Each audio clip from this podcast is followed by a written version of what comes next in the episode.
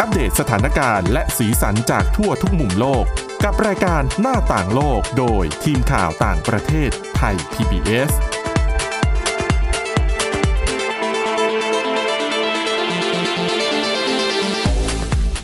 สวัสดีค่ะคุณผู้ฟังนี่คือรายการหน้าต่างโลกค่ะ วันนี้นะคะ เรามีเรื่องราวที่น่าสนใจเกี่ยวกับรูปแบบการทำงานของชาติตะวันตกนะคะ ค่ะ อย่างสวีเดนเนี่ยที่ถือว่าเป็นเป็นเป็นรัฐสวัสดิการ แล้วก็ให้ความสำคัญกับคุณภาพชีวิตของประชาชนนะคะอ่าซึ่งประเด็นที่เราจะนำมาเล่าในวันนี้ก็คือเรื่องของที่ไม่ว่าจะเป็นบริษัทภาคเอกชนนะคะหรือองค์กรรัฐต่างๆเนี่ยเขามีนโยบายสนับสนุนให้ คุณผู้ชายนะคะ ที่เป็นพ่อเนี่ย มีโอกาสได้ลางานเพื่อไปดูแลบุตร ค่ะ ซึ่งก่อนหน้านี้เนี่ย ซึ่งส่วนใหญ่ในประเทศส่วนใหญ่ทั่วโลกเนี่ย หน้าที่นี้มักจะเป็นของคุณผู้หญิง ซึ่งผู้หญิงเนี่ยก็จะมีโอกาสได้ลาคลอดลาอะไรอยู่แล้วนะคะ ซึ่งประเด็นนี้นะเดี๋ยวคุณชลันทรโยธาสมุทรจะมาเล่าให้เราฟังนะคะ แล้ววันนี้พบกับดิฉันสวรักษ์จากวิวัฒนาคุณค่ะ สวัสดีค่ะ คุณชลันทรค่ะ สวัสดีค่ะ อ่ะเป็นประเด็นที่ดิฉันคิดว่าคุณผู้ฟังหลายท่านน่าจะให้ความสนใจ ค่ะ เนาะอืม ก็เมื่อสักสัปดาห์ที่แล้วนะคะ สถานเอกอัครราชทูตสวีเดนประจำประเทศไทย แล้วก็ร่วมกับบริษัท 12 บริษัท ซึ่งเป็นทั้งบริษัทที่สัญชาติสวีเดน แล้วก็ ค่ะ หรือบริษัทไทยที่ทำงาน มีความเกี่ยวข้อง อืม กับบริษัทสวีเดน ออกมาประกาศคำมั่นสัญญาร่วมกันนะคะ แต่ว่าไม่ไม่ได้เป็นข้อกฎหมายบังคับอะไรเขาออกมาประกาศคำมั่นสัญญา ค่ะ ว่าบริษัทเขาเนี่ยก็จะขยายวันลา หลาย ๆ บริษัททำอยู่แล้วนะคะ ขยาย ค่ะ วันลาให้กับพ่อหรือว่าบางบริษัทไม่ได้กำหนดเพศซะด้วยซ้ำไปนะคะ อืม จากเดิมเนี่ยอาจจะเป็นผู้หญิงได้วันลา 98 วันตามกฎหมายแรงงานไทย แล้วก็ ค่ะ คุณพ่อของไทยเนี่ยได้ 15 วัน ค่ะ แต่บริษัทเหล่านี้ร่วมกันแล้วก็ประกาศว่าให้วันลาพ่อหนึ่งเดือนนะคะเอ่อบางบริษัทก็ขยายไปถึงไม่เฉพาะลูกที่คลอดเอง อาจจะเป็นลูกบุญธรรม ค่ะ ที่อายุไม่เกินเท่าไหร่ก็จะมีกำหนดของเขารวมไปถึงขยายไปถึงเอ่อกลุ่ม LGBT ที่อาจจะรับ อ่าใช่ บุตรบุญธรรมด้วย ที่เห็นเมื่อสักครู่คุณชลันทรบอกว่าไม่ได้ระบุเท่านั้นนะว่า ค่ะ ระบุว่าเป็นเพศไหน นั่นอาจจะรวมถึงหญิงรักหญิง ใช่ ที่อาจจะมีการไป adopt หรือว่ามีการเอ่ออุ้มบุญหรือว่าคลอดด้วยวิธีการใดก็แล้วแต่นะคะ นี่ก็เป็นบริษัทที่หลาย ๆ คนก็อาจจะคุ้นเคยนะคะเป็นเอ่อบริษัทเอ่ออย่างอีเกีย บริษัทขายสินค้าเอ่อนะต่อเติมต่างๆ หรือว่า ค่ะ วาโวแอสตราเซเนกานี่ก็คือเป็นรายชื่อของบริษัทที่สัญชาติสวีเดนที่ ค่ะ ทำงานอยู่ในไทยนะคะ ค่ะ แต่ว่าถ้าหากไปย้อนกลับไปที่สวีเดนเนี่ย อืม อย่างที่คุณสวรักษ์เกรินก่อนหน้านี้ก็เป็นประเทศที่อยู่อันดับต้น ค่ะ ๆ ที่ได้ชื่อว่าวันลาหรือว่าการสนับสนุนแรงงานเนี่ย ใจกว้าง อืม เป็นหนึ่งในประเทศที่ใจกว้างมากที่สุด เดี๋ยวมาดูกันนิดนึงนะคะว่าถ้าคุณผู้ฟังสำหรับอยู่สวีเดน แล้วมีลูกเนี่ย อืม จะได้สิทธิประโยชน์อะไรบ้างนะคะ ค่ะ อล่าสุดเนี่ยที่สวีเดนนะคะ นอกจากการลาคลอดของคุณแม่แล้วเนี่ยเขามีการให้วันลาของคุณพ่อคุณแม่รวมกัน 480 วันต่อลูกหนึ่งคน เกินหนึ่งปีนะ ค่ะ ปีหนึ่งสามร้อยหกสิบห้าวัน นี่สี่ร้อยแปดสิบวัน โดยโดยลูกคนเนี้ยไม่ได้กำหนดว่าจะต้องคลอดเอง ค่ะ หรืว่าเป็นลูกบุญธรรม แล้วก็พ่อแม่ไม่ได้กำหนดว่า เพศไหน คุณพ่อต้องเป็นผู้ชาย คุณแม่ต้องเป็นผู้หญิง อืม ไม่กำหนด ค่ะ เพศนะคะ เพศ ค่ะ ไหนก็ได้ ซึ่งใน 480 วันเนี่ย เพื่อที่จะหนุนแนวคิดว่าการเป็นพ่อหรือเป็นแม่ไม่ต้องขึ้นอยู่กับเพศ ค่ะ แต่ละคนจะมีวันของตัวเอง 90 วันที่แบ่งให้กันไม่ได้ อืม เมื่อก่อนหน้านี้อาจจะเป็นนโยบายที่อ่ะสี่สามร้อยสี่ร้อยวันเนี่ย ให้คุณพ่อคุณแม่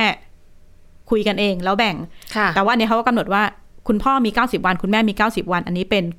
แต่ละคนที่แบ่งไม่ได้ ค่ะ แล้วที่เหลือ 300 วัน ไปตกลงกันเอง ตกลงกันเองแบ่งกันได้นะคะ ค่ะ นี่ก็เขาบอกว่านโยบายของสวีเดนเนี่ยทำให้เกิดการเปลี่ยนทัศนคติ ในเรื่องของการดูแลลูกว่า ไม่ใช่เฉพาะแม่เท่านั้นนะที่จะต้องมาเปลี่ยน ค่ะ ผ้าอ้อมดูแลอ้อนอาหารแต่ว่าเป็นหน้าที่ของพ่อด้วย ค่ะ เราก็จะได้เห็นภาพที่สวีเดนเนี่ย เป็นคุณพ่อเข็นรถเข็นพา อืม ลูกไป อืมอืม ถือว่าเป็น ค่ะ ภาพปกติ แล้วดิฉันก็ได้คุยกับท่านเอกอัครราชทูตสวีเดนประจำประเทศไทยนะคะว่า การเปลี่ยนนโยบายเนี่ยมันมันมันยากไหม เพราะว่าจริง ๆ มันไม่ใช่นโยบายที่เอออยู่ดีๆ ได้เลย 480 วัน แต่ว่ามันเกิดการปรับเปลี่ยนมา ค่ะ ถึงเกือบ 50 ปีนะคะ 48 ปี คือนโยบายเรื่องของการ ลาดูแลบุตรสำหรับพ่อแม่ของสวีเดนเนี่ย เริ่มตั้งแต่ 48 ปีที่แล้วนะคะ แรก ๆ ก็ตั้งชื่อเป็นเดือนของพ่ออะให้พ่อลา ค่ะ จากสะจาก 6 เดือนเริ่มแรก อืม ขยายไปเรื่อยๆจนจนสุดท้ายเนี่ย ก็ครอบคลุมคนทุกเพศทุกเอ่อแล้วก็ไม่จำกัดเฉพาะว่าจะต้องเป็นลูกที่ที่คลอดเอง ค่ะ รวมถึงบุตรบุญธรรมต่าง ๆ ด้วยนะคะ ถ้าเนี่ยฉันก็ก็คุยว่าแบบเขาเองก็นึกไม่ออกเหมือนกันว่าตอนตอนมาใช้แรก ๆ ยังไง เพราะเขาไม่ทันนะเขาบอกว่าตัวเขาเองเนี่ยคุณพ่อเขาก็ใช้นโยบายลาดูแล ตัวท่านทูตเอง แล้วก็ ค่ะ น้องชายของท่านเนี่ยเมื่อ 50 ปีที่แล้ว ค่ะ พ่อก็ดูแลเขามาสลับกับคุณแม่นะคะ อืม ดิฉันก็บอกว่า เอ๊ะ แล้วในมุมมองของมันมีการทำข้อมูลไหมนะ ว่าทางวิจัยว่าการใช้นโยบายเนี้ยมันดีหรือเสียมากกว่ากัน เพราะว่าในมุมมองของรัฐบาลหรือว่าบริษัทเองก็อาจจะมองว่าเอ้ยมันต้องไปจ้างคนเพิ่มนะ หรือว่ามันจะ ค่ะ ต้องเอ่อ subsidize สนับสนุนการ อืม วันลา เพราะว่าเนี่ยเป็นวันลาที่ได้ 80%ของเงินเดือนนะคะ ยังจ่ายเงินอยู่ มอืมอืม เพราะฉะนั้นต้องมีการสนับสนุนจากภาครัฐ เอ่อท่านทูตก็บอกว่ามันมันมีข้อมูลที่ออกมาค่อนข้างชัดเจนว่า นโยบายเนี้ยหนึ่งนอกเหนือจะทำให้ขยายจำนวนผู้หญิงในตลาดแรงงาน ะ ขึ้นมาเยอะแล้วจำนวนผู้หญิงที่เอ่อไปใช้วันลาของตัวเองก็ก็ลดน้อยลงนะคะ เพราะว่าไปแบ่งกับพ่อ ผู้หญิงก็มีสิทธิ์เข้ามาทำงาน อืมอืม ได้มากขึ้นภาระไม่ได้ตกอยู่กับคุณแม่ แล้วก็ผลที่เกิดขึ้นเนี่ยการมีสัมพันธ์ที่ดีกับลูก การดูแลลูกก็ทำให้เด็กมีพัฒนาการที่ดี อันนี้ก็เป็นเสียงที่ท่านทูตสะท้อนแล้วก็ดิฉันเองก็ได้ไปคุยกับบริษัทสวีเดนก็บอกว่า ค่ะ เออแล้วในมุมบริษัทเนี่ย ไม่ได้เกิดคำถามหรอเพราะว่าหลายๆ คนอาจจะมองว่าเอ้ยถ้าเป็นบริษัทอ่ะขนาดใหญ่อาจจะอยู่ได้บริษัทขนาดเล็ก ค่ะ จะต้องมาจ่ายเงินให้พนักงานลาไปโอ้โห 400 กว่าวันเขา เรา บอก ก็ ว่า เสียคนทำงานไปอีกนะ เขาบอกว่า อืม มีการคำนวณในสวีเดนนะคะว่า ค่ะ ค่าใช้จ่ายเนี่ยที่ที่เสียไปเนี่ย กับผลที่ตอบรับกลับมาคุณลิตี้การทำงานของพนักงานเนี่ย ค่ะ ไม่ไม่ได้ถือว่าเป็นการสูญเสียหรือว่าเป็นเอ่อต้นทุนที่แบกรับมากนัก เพราะว่าจริงๆก็ภาครัฐก็มีส่วนสนับสนุน อืม ช่วยเหลือ ค่ะ พอสมควรนะคะ ทีนี้พอมามองในกลุ่มบริษัท10 12 กลุ่มในไทยเนี่ย เขาอาจจะไม่ได้ไปถึงขนาด 480 วันนะคะ โอ้ค่ะ ก็แต่ว่าตอนนี้ก็ก็อย่างที่บอกก็คือเดือนหนึ่งอ่ะสำหรับคุณพ่อ ค่ะ หลาย ๆ บริษัทเนี่ยใช้มาอยู่แล้วนะคะ แต่ว่าก็เริ่มมีการเอ่อมาประกาศนโยบายจริงจัง บางบริษัทก็อาจจะยังยังกำหนดเพศอยู่ อืม หรือบางบริษัทก็ขยายไปรวมถึงเพศกลุ่มความหลากหลายทางเพศ ค่ะ ต่างๆด้วยนะคะ ก็เป็น 180 วันได้โดยได้รับเงินเดือนนะคะ นอกเหนือจากกฎหมายแรงงานของไทย แล้วก็ ดิฉันก็ได้คุยว่า เอ๊ะ แล้วอย่างในประเทศอาเซียนอื่น ๆ เนี่ย บริษัทเหล่านี้รวมไหมเขาก็บอกว่า ค่ะ ขยายนะคะ ก็ไม่ได้ implement เฉพาะในประเทศไทย แต่ว่า อืม เขาก็หลาย ๆ บริษัทตั้งสำนักงานอยู่ ไม่ว่าจะเป็นมาเลเซีย สิงคโปร์ ค่ะ อินโดนีเซีย ค่ะ ก็มีการนำนโยบายอันนี้ไปใช้ด้วยนะคะ ซึ่งเขาก็ก็แหละเอ่อยังคงต้องติดตามอยู่ว่าอ่าผลกระทบเป็นยังไง แต่อย่างบางบริษัทบอกว่า ได้ทดลองใช้แล้วพนักงานก็ค่อนข้าง มีความสุข มีความสุขนะคะ จ ได้ไป ค่ะ ดูแลลูก ขณะที่ถ้าไปมองประเทศรายได้สูง มีเพียงประเทศเดียวเลยที่ อืม กฎหมายลาของคุณแม่เนี่ยจำกัดมากแล้วก็ ค่ะ หลาย ๆ คนก็สะท้อนว่าเป็นสิ่งที่ทำไมประเทศนี้ถึงยังไม่เดินหน้าเรื่องนี้สักที ให้คุณสาวรักษ์ทายนะประเทศไหน ญี่ปุ่น สหรัฐอเมริกา อ้ว ค่ะ ไม่น่าเชื่อเลยนะ จริง ๆ อเมริกานี่ดูเป็นประเทศที่แบบสิทธิเสรีภาพเปี่ยมล้นอ่ะ ใช่แต่ว่า ค่ะ เขาเอ่อเขามีของสหรัฐเนี่ย มีวันลานะคะ แต่ว่าสำอันนี้สำหรับแม่เลยนะ แม่ที่คลอดนะคะ ไม่รวมคุณพ่อนะคะ มีวันลาแต่ไม่ได้รับเงินเดือนนะคะ ก็คือ อ๋อ ลาแบบ อ่ะก็ลา ลา แบบ เลยนะคะ ไม่อ่าบริษัท เพ ไม่ ราะ ต้ ฉะ อง นั้น จ่ายเงินให้ คือเขาอ่าในในมุมมองของสหรัฐเนี่ย ค่ะ ตอนนี้มาอยู่ในสมัยของประธานาธิบดีไบเดนก็มีความพยายามผลักดันเรื่องนี้ แต่ก็ ค่ะ ถูกต่อต้านพอสมควรโดยโดยมองว่าไม่เห็นด้วยหรอกกับระบบที่พึ่งพิงรัฐ หรือว่าโซเชียล อืม เวลแฟร์ อืม ต่างๆ เขาก็ ค่ะ มีความเชื่อว่า คนจะไปติดกับวัฒนธรรมขอหรือพึ่งพิงความช่วยเหลือจากรัฐ อันนี้ก็เป็นแนวคิด ค่ะ ของสหรัฐ รวมไปถึงก็มองว่า จะไปส่งผลกระทบกับบริษัทขนาดเล็ก อื ต่าง มอืม ๆ แต่ว่าก็มีความพยายามเคลื่อนไหวของกลุ่มผู้หญิง ค่ะ ในสหรัฐนะคะว่าตั้งคำถามว่าทำไมเราถึงเป็นประเทศเดียวใน ใน ใน OECD หรือว่าในในประเทศรายได้สูงเนี่ยที่ ค่ะ ยังไม่มีการพิจารณา อืม เรื่องนี้นะคะ ค่ะ ขณะที่ไทยเองเนี่ยเอ่อก็อ่ะอย่างที่แจ้งว่าเริ่มมีวันลาคุณพ่อแต่ 15 วัน ค่ะ ดิฉันก็ได้คุยกับเพื่อนๆ ที่ตอนนี้กำลังเลี้ยงลูกน้อยอยู่เขาบอกว่า ไม่พอหรอกเพราะว่าอย่าง สิบห้าวันก็แค่สองอาทิตย์เอง หรืออย่างคุณแม่เองเนี่ย ค่ะ อ่าสามเดือน ค่ะ เขาก็บอกว่าขนาดคลอดเองเนี่ยกว่าแผลจะหายเลี้ยงดู อืม ลูกได้เนี่ อืมยก็เป็นเดือน ค่ะ แล้วก็การที่จะต้องป้อนนมดูแลลูกต่างๆ ก็ค่อนข้างเครียดนะคะ แล้วก็อย่าง ค่ะ โดยเฉพาะถ้าถ้าบ้านไหนเนี่ยไม่ได้มีคืออย่างสังคมบ้านเราก็ยังดีหน่อยว่าอ่ะ มีอ่ะพ่อ คุณ แม่ปู่ย่า ปู่ ตา ย่าตาายยาย ย มาช่วยเลี้ยงหลาน แต่ในอนาคตมันอาจจะเปลี่ยนลักษณะไปในเรื่องของ ค่ะ ปู่ย่าตายายเข้ามาช่วยอาจจะน้อยลงห ค่ะ ลายๆหลาย ๆ ครอบครัวที่ต้องพึ่งตัวเองเนี่ยถ้า คุณแม่เลี้ยงคนเดียวเนี่ยดิฉัน ก็ ว่า เหนื่อยเหนื่อยค่ะ เหนื่อยและค่อนข้างเครียด เอา นะคะ ง่ายๆแค่เวลานอนก็ไม่เป็นเวลานะคะเพราะ ใช่ เด็ก ค่ะ ถ้าเด็กเล็กมากๆ ก็จะนอนแค่ไม่กี่ชั่วโมงแล้วก็จะตื่นขึ้นมา ดังนั้นถ้าไม่มีผู้ช่วยเลี้ยงลูกเนี่ยผอมเลยแหละ ใช่ค่ะ นะคะ แต่ว่าก็มีการพูดถึงว่าเอ๊ะอย่างในสังคมอ่าที่มีแนวคิดมีความเชื่อที่ว่า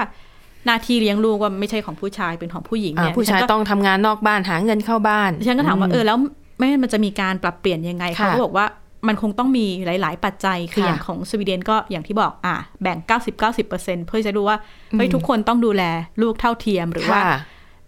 แรก ๆ เนี่ยคุณพ่อสวีเดนไม่ได้ใช้วันลานี้นะคะก็จะมีนโยบายต่างๆ ที่ อืมอืม ออกมาสนับสนุนให้คุณพ่อหันมาใช้นโยบายนี้ แล้วก็ ค่ะ เริ่มเห็นการใช้มากขึ้น พอคุณพ่อมีวันลาดูแลลูกมากขึ้น วันลาของคุณแม่ในการที่จะดูแลลูกลดลงจนแบบท้ายที่สุดเขาคงอยากให้มันมันเท่ากัน แล้วก็เป็นบทบาทของผู้ชายผู้หญิงที่เท่าเทียมกันในการในการดูแล ค่ะ ลูกหรือว่าเด็กที่เกิดใหม่ ซึ่งเขาก็มองว่าเป็นการสร้างเด็กที่มีคุณภาพของส ค่ะ วีเดนค่ะ ก็ถือว่าเป็นแบบอย่างที่ดีนะคะ แต่ว่าในทางปฏิบัติเนี่ย ถ้าประเทศไหนไม่ได้วางระบบหรือว่า ค่ะ ระบบการจัดเก็บภาษีไม่ไม่เหมาะสมพอมันยาก ค่ะ เพราะสวีเดนเนี่ย ใช่ใช่ อย่างที่บอกเป็นรัฐสวัสดิการ ค่ะ นั่นแปลว่า เก็บภาษีแพงมากนะคะคุณผู้ฟัง ใช่ค่ะดิฉันดิฉันก็ถามว่าเอ๊ะแล้วจะไปเช็คยังไงล่ะ สมมติ ค่ะ ว่าพ่อกับแม่ทำงานคนละบริษัทเนี่ย ค่ะ จะตามได้ไหมอ่ะแบ่งกันถูกต้องไหมครบ อืม ไหมเนี่ยเขาบอกว่าหนึ่งสำคัญคือข้อมูลของสวีเดนเนี่ยมันลิงก์กันหมดคือของไทยเนี่ยเอ่อ98 วัน อาจจะไม่ได้ทุกอาชีพนะคะ แต่ละ ค่ะ ราชการรัฐวิสาหกิจหรือต่าง อืม ๆเนี่ยมันจะมีรายละเอียดที่ต่างกัน ค่ะ แล้วก็รวมไปถึงโดยเฉพาะกลุ่มประเทศที่เอ่อกลุ่มอาชีพที่ทำรายวัน อ่ ต่างๆ เนี่ย การเข้าถึงสิทธิ์เหล่านั้นเนี่ย ยากมาก ๆค่ะ หรือแม้จะได้เงินช่วยเหลือ แต่ก็ไม่ได้เกี่ยวข้องกับวันลา เพราะว่ารายวันเขาก็ต้องทำงาน ใช่ หาเลี้ยงชีพของเขานะคะ ค่ะ แต่สวีเดนเนี่ยนี่คือครอบคลุมทุกคน อืม มีข้อมูลของทั้งประเทศ แล้วก็จะรู้ว่าอ่ะคุณพ่อทำงานบริษัทนี้ ค่ะ บริษัท A คุณแม่ทำงานบริษัท B แล้วก็ cross check link กันได้ในเรื่องของการ ค่ะ ให้วันลาต่างๆค่ะ อืมนะคะ แต่ว่าทำแบบนั้นได้เนี่ย รัฐบาลก็ต้องมีแหล่งรายได้ ค่ะ ก็จากภาษีเนี่ยแหละ ค่ะ นะคะเอ่อดิฉันเคยอ่านบทความที่มีหลายประเทศเนี่ยทำไมเราไม่เป็นอย่างยุโรปทำไมเราไม่มีสทำไมรัฐบาลไม่มีสวัสดิการให้ประชาชนสวีเดนนี่คือ การเรียนขั้นพื้นฐานเรียนฟรีทั้งหมดนะคะนะคะ แล้วก็เขาก็มีการไปถามชาวฟินแลนด์ว่าคุณรู้สึกเอยขออภัยชาวสวีเดนนะคะ คุณรู้สึกยังไงที่ คุณถูกเก็บภาษีเยอะมากประมาณแบบเจ็ดสิบเปอร์เซ็นต์ อืม เจ็ดสิบแปดสิบเปอร์เซ็นของรายได้นะคะ ส่วนใหญ่นะคนที่เขาไปถามมาแล้วเขาเอามาออกอากาศนะ บอกว่าฉันยินดีจ่าย ค่ะ เพราะว่าสิ่งที่ได้มามันคุ้มค่า ไม่ว่าจะ ค่ะ เป็นเรื่องเออระบบสาธารณาสุขขั้นพื้นฐาน การเข้าโรงเรียนเอ่อความปลอดภัยในการใช้ ค่ะ ชีวิตคือทุกอย่างมันดีหมดรู้สึกว่าเป็นการจ่ายภาษีแล้วมันถูกนำไปใช้อย่างคุ้มค่า ค่ะ เขาก็เลยยอมจ่าย แต่อันนี้ดิฉันก็ได้ไปอ่านมาเพราะว่านโยบายที่ชาติยุโรปหันมาให้ความสนใจในเรื่อง ค่ะ ของ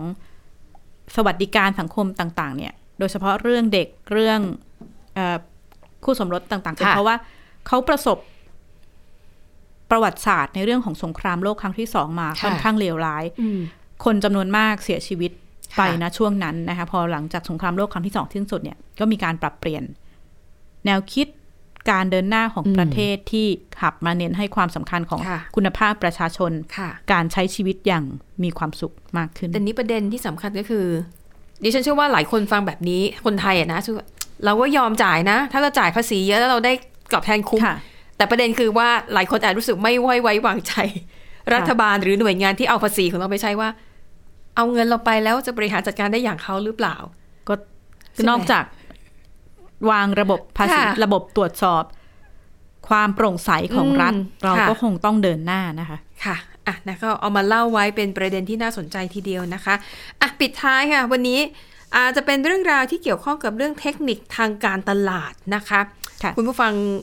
ฟังเรื่องนี้แล้วอาจจะต้องกลับไปตรวจสอบดูนะว่าเวลาเราไปซื้อของตามซูเปอร์มาร์เก็ตเนี่ย ของที่เราเคยซื้อเมื่อก่อนน่ะ คุณผู้ฟังอาจจะรู้สึกว่าทำไมฉันรู้สึกว่าห่อมันเล็กลงนะ ค่ะ เอ๊ะหรือว่ามันน้ำมันเบาๆลงหรือเปล่า แต่จ่ายเท่าเดิมนะคะ ค่ะ เป็นไปได้นะคะว่าคุณผู้ฟังอาจจะไม่ได้คิดไปเอง ค่ะ ปริมาณสินค้าที่คุณผู้ฟังซื้อทุกวันนี้เนี่ยนะคะ มันอาจจะมีจำนวนลดลงแต่เราจ่ายเท่าเดิม อืม อันนี้นะคะเขาเรียกว่าเป็นเทคนิคการขึ้นราคาแบบเนียนๆนะคะ มีศัพท์ภาษาอังกฤษด้วยนะศัพท์ภาษาอังกฤษคือคำว่า shrinkflation ค่ะ เป็นการรวมกันของสองคำ คือคำว่า shrink shrink แปลว่า อะไรคุณ หด ชลันท ห ร ดตัวลดลงนะคะ ค่ะ รวมกับคำว่า inflation แปลว่า เงินเฟ้อ ค่ะ ค่ะ รวมกันเป็นคำว่า shrinkflation นะครับเอ่อมันอธิบายถึงการที่บริษัทผู้ผลิตค่ะ ลดขนาดผลิตภัณฑ์ ค่ะ ลดปริมาณสินค้าในแพ็กเกจจิ้งนั้นๆอ่ะไม่ว่าจะเป็นกระป๋องเป็นห่อเป็นพัสดุละบริษัทผู้ผลิตลดปริมาณสินค้า แต่ว่าราคาขายเท่าเดิม ค่ะ นะคะ อันนี้ก็คือว่าเป็นเทคนิคในการลดต้นทุนโดยที่ทำให้พูดง่ายๆคือมันไม่กระโตกกระตากอะ ค่ะ คือถ้าลูกค้าอย่างเราธรรมดาแล้วเราไม่ใช่คนที่แบบสังเกตละเอียดละออฉันเมื่อก่อนฉันปลากระป๋องนี้ น้ำหนักมัน 300 กรัมทำไมมาวันนี้ ค่ะ มัน 280 กรัม คือถ้าคุณไม่ใช่คนที่พินิจพิเคราะห์ละเอียดขนาดนั้น จะไม่รู้เลยว่า คุณกำลังซื้อของที่ราคาแพงขึ้น ค่ะ เพราะคุณจ่ายเท่าเดิมแต่คุณได้ของน้อยลงนะคะ ซึ่งเขาบอกว่าตอนนี้อะถือว่าเป็นกลยุทธ์หนึ่งที่ทำให้บริษัทผู้ผลิตสินค้าทั้งหลายเนี่ย ยังคงมีกำไรอยู่ โดยที่ลูกค้าอาจจะไม่ได้โวยวายมากนะักเพราะส่วนหนึ่งลูกค้ายังไม่รู้ แต่ถามว่าเขาปกปิดไหมเขาก็ไม่ได้ปกปิดนะ ตัวเล็กนะคะ เว ลา ใช่เพียงแต่ว่าข้อมูลทุกอย่างอะ่ะ มันก็อยู่บนฉลากของผลิตภัณฑ์ แต่ลูกค้าไม่ได้อ่านให้ละเอียดเอ ค่ะ ง แล้วบริษัทก็ไม่ได้สังเกตไหมเวลาที่เราซื้อสินค้าอะไรแล้ว สมมุติเขาเพิ่มปริมาณสินค้า 30%แต่ขายเท่าเดิมเขาก็จะเขียน เขีย เป็น นตัวใหญ่มากค่ะ เขียนตัวใหญ่มาก ค่ะ แปดหน้าซองแต่เวลาที่เขาลดปริมาณสินค้า เขาไม่บอกเราหรอกเขาก็เฉยๆเงียบๆไปนะคะอ่ะอันนี้บอกเป็นเทคนิคที่ตอนนี้นะคะ ถ้าสังเกตดีๆ บริษัทผู้ผลิตจำนวนมากนะคะ ใช้เทคนิคนี้ เนื่องจากว่าตอนนี้ค่ะ ทั้งโลกต่างก็เผชิญกับปัญหาราคาสินค้าแพง ต้นทุนการผลิตแทบทุกอย่างสูงขึ้นนะคะ ดังนั้นหลายๆ บริษัทที่รู้สึกว่าแบกรับภาระเหล่านี้ไม่ไหวเนี่ยก็ต้องผลักภาระบางส่วนไปให้กับผู้บริโภค ค่ะ ด้วยการขึ้นราคาแบบนี้นะคะ ทีนี้ประเด็นก็คือ ถามว่าทำแบบเนี้ยมันผิดไหมเอ่ออย่างในส่วนของเอ่อบทความนี้นะคะ ที่เขานำมาแปลให้ฟังเนี่ยเขาบอกว่าจริง ๆ แล้วเนี่ยถ้ามันไม่ใช่สินค้าที่อยู่ในกลุ่มสินค้าควบคุม ค่ะ เช่นข้าวสารน้ำตาลน้ำมันพืชที่จะเวลาจะมีการลดราคาหรือขึ้นราคาอะไรแบบนี้มันจะต้องไปขออนุญาตจากกรมการค้าภายใน ถ้าไม่ใช่สินค้าเหล่านี้เนี่ยการกระทำแบบนี้ถือว่าทำได้นะคะ ถามว่าเป็นการเอาเปรียบผู้บริโภคไหมอืมจะพูดยังไงดีเพราะเขาเพราะการขึ้นราคามันก็เป็นสิ่งที่เขาสามารถทำได้อยู่แล้วนะคะ เป็นสิทธิ์แต่ว่าก็ดูแล้วโอเคมันไม่ผิดกฎหมายแหละ ถ้าไม่ใช่สินค้าควบคุม แต่ว่า มันก็ควรจะต้องนำเสนอข้อมูลตามความเป็นจริงทุกอย่าง ค่ะ ปริมาณเท่าไหร่ก็ต้องเขียนตามนั้นน่ะนะคะอ่าเขาบอกว่าเหตุการณ์เนี้ยคือเทคนิคแบบเนี้ยเขาใช้กันมาตั้งนมนานแล้วนะคะ แต่ว่ามีสินค้าอยู่ยี่ห้อหนึ่ง อันนี้ระบุได้เลย เขาก็ใช้เทคนิคนี้เหมือนกัน แต่ปรากฏว่าถูกจับได้ แล้วก็แบบเขาบอกว่าลูกค้าเนี่ยเสียความรู้สึกมากๆนะคะ นั่นก็คือกรณีศึกษานะคะของช็อกโกแลตยี่ห้อทับเปอโลนอันเนี้ยยี่ห้อดัง ค่ะ แล้วช็อกโกแลตของเขาเนี่ยจะทำเป็นแท่งสามเหลี่ยม เพื่อให้ทรงคล้ายกับภูเขา ค่ะ ที่เป็นโลโก้ของสินค้า ทีนี้ถ้าเป็นช็อกโกแลตแบบเวอร์ชั่นเดิมอะค่ะไอ้สามเหลี่ยมแต่ละอันน่ะ มันจะมีช่องมันจะมีช่องว่างห่างกัน อืม เหมือนเป็นพีระมิดแล้วก็แบบวางเรียงๆกันใช่ไหม ค่ะ ข้อดีของของดิฉันนะ ดิฉันรู้สึกว่าทำแบบเนี้ยมันเวลาจะหักกินแต่ละอันน่ะ ค่ะ ง่าย แต่ทีนี้พอเขาใช้เทคนิค shrinkflation นะคะ ก็คือลดปริมาณ เขาใช้วิธีนี้ค่ะ เขาทำให้ช่องว่างระหว่างภูเขาแต่ละอันน่ะ ห่าง มั มัน น ห่างขึ้น ค่ะ แล้วมันก็เห็นได้ชัดมาก คนถึงขั้นเอาเปรียบเทียบอะเวอร์ชั่นเก่ากับเวอร์ชั่นใหม่ แล้วก็เห็นได้ชัดเลยว่ามันห่างกันจนน่าเกลียดนะคะ ค่ะ อันนี้ก็เลยเป็นถือว่าเป็นกรณีศึกษา ว่าถ้าจะแบบลดปริมาณสินค้า น่าจะทำให้มันเนียนกว่านี้หน่อยนะคะ ค่ะ ในขณะที่เอิ่มสินค้าหลาย ๆ ประเภทก็ใช้เทคนิคนี้เหมือนกันแต่ว่าจะจับได้ยากหน่อยอย่างเช่น ถ้าเป็นเครื่องดื่ม ปริมาณน้ำอัดลมอาจจะหายไปสัก 20ซีซีซึ่งมันก็แทบจะไม่มีความแตกต่างนะคะ ค่ะ ลูกค้าก็อาจจะแบบอ่ะเออรับได้นะคะเข้าใจว่าต้นทุนมันเพิ่มขึ้น แล้วลดอย่างนี้ก็รู้สึกว่า เราก็ไม่ได้เสียความรู้สึก แต่รู้สึกว่าโอเคเราจ่ายเท่าเดิมแต่ว่า ปริมาณของน้ำเนี่ยหายไปสัก 20ซีซีก็ก็ยังพอรับไหวแหละ ค่ะ นะคะอ่ะอันนี้ก็เป็นประเด็นที่น่าสนใจนะคะ แล้วก็ไปดูในจะบอกว่าเป็นเทคนิคเขาใช้กันทั่วโลกนะคุณชลันทรแล้วก็ถ้าดิฉันเข้าไปเซิร์ชดูในแบบสื่อที่แบบเป็นภาษาอังกฤษนะคะ อย่างของ NPR เนี่ยนะคะ ก็เป็นสื่อสาธารณะของสหรัฐเหมือนกัน เขาก็ไปสำรวจตลาดแล้วก็พบว่าจริง ค่ะ มีหลายยี่ห้อเลยใช้เทคนิคนี้ แต่ว่าปริมาณมันไม่ได้แบบหายไปแบบโดดๆนะนะคะ อย่างสมมุติเขาไปเจอทิชชู่ยี่ห้อหนึ่งยี่ห้อดัง เวอร์ชั่นเก่าเนี่ยหนึ่งแพ็คจะมี 65 แผ่น ค่ะ เวอร์ชั่นใหม่ 1 แพ็คเหลือแค่ 60 แผ่น ต้องนับกันเลย นะคะ เดี๋ยวคราวหลังเราซื้อเราต้องนับทิ้งไว้ ถามว่าประเด็นจริงๆ เอาใช้งานมันหายไป 5 แผ่นอะ ค่ะ เราอะคนใช้งานไม่รู้สึกหรอก ค่ะ นะคะแต่ก็ยังดีที่ว่าเขาเนี่ยเขียนข้อมูลแบบละเอียด อืม อืมนะคะ ถือว่าเป็นเทคนิคทางการตลาดที่เอามาเล่าให้ฟังละกันนะคะ ค่ะ เผื่อคุณผู้ฟังท่านใดเคยสงสัยว่า ฉันว่าเมื่อก่อนฉันซื้อฉันได้ปริมาณเยอะกว่านี้นะสำลีมันหนากว่านี้นะทิชชู่มันแน่นกว่านี้นะทำไมมันบางลง ก็ลองย้อนกลับไปดูนะคะว่าเขาขายนี้กันหรือเปล่านะคะ อาจจะว่าไปมันก็ไม่ผิดนะนะเพียงแต่ว่ามันก็ทำให้ผู้บริโภคอย่างเราเนี่ยรู้สึกเสียความรู้สึกนะคะ อย่างคุณชลันทรเคยเจออะไรแบบนี้ไหมแต่อย่างดิฉันอะถ้าจะรู้สึกมากก็คือแบบพวกขนมอะขนมไทยอะ ค่ะ เวลาไปซื้อ 20 บาทอะอย่างฝอยอย่าง ก็ ทองหยอดนะเมื่อก่อนมันจะได้ลูก ค่ะ เยอะกว่านี้แต่พอไปซื้ออีกครั้งทำไมลูกมันน้อยลงแต่เราก็ไม่กล้า ถา ถ้ามห คน ลายๆ ขายเนาะ อันหนึ่งที่ดิฉันนี่ ค่ะ สาหร่ายสาหร่ายที่เป็นซองเล็กๆอะ ก ค่ะ รอบๆอะเหรอ แผ่นๆประมาณ นิ้วหนึ่งที่มันยาวๆมีหลายซองต่อๆกัน ค่ะค่ะ ถ้าดิฉันพูดนี่ต้องรู้อายุแน่ เลย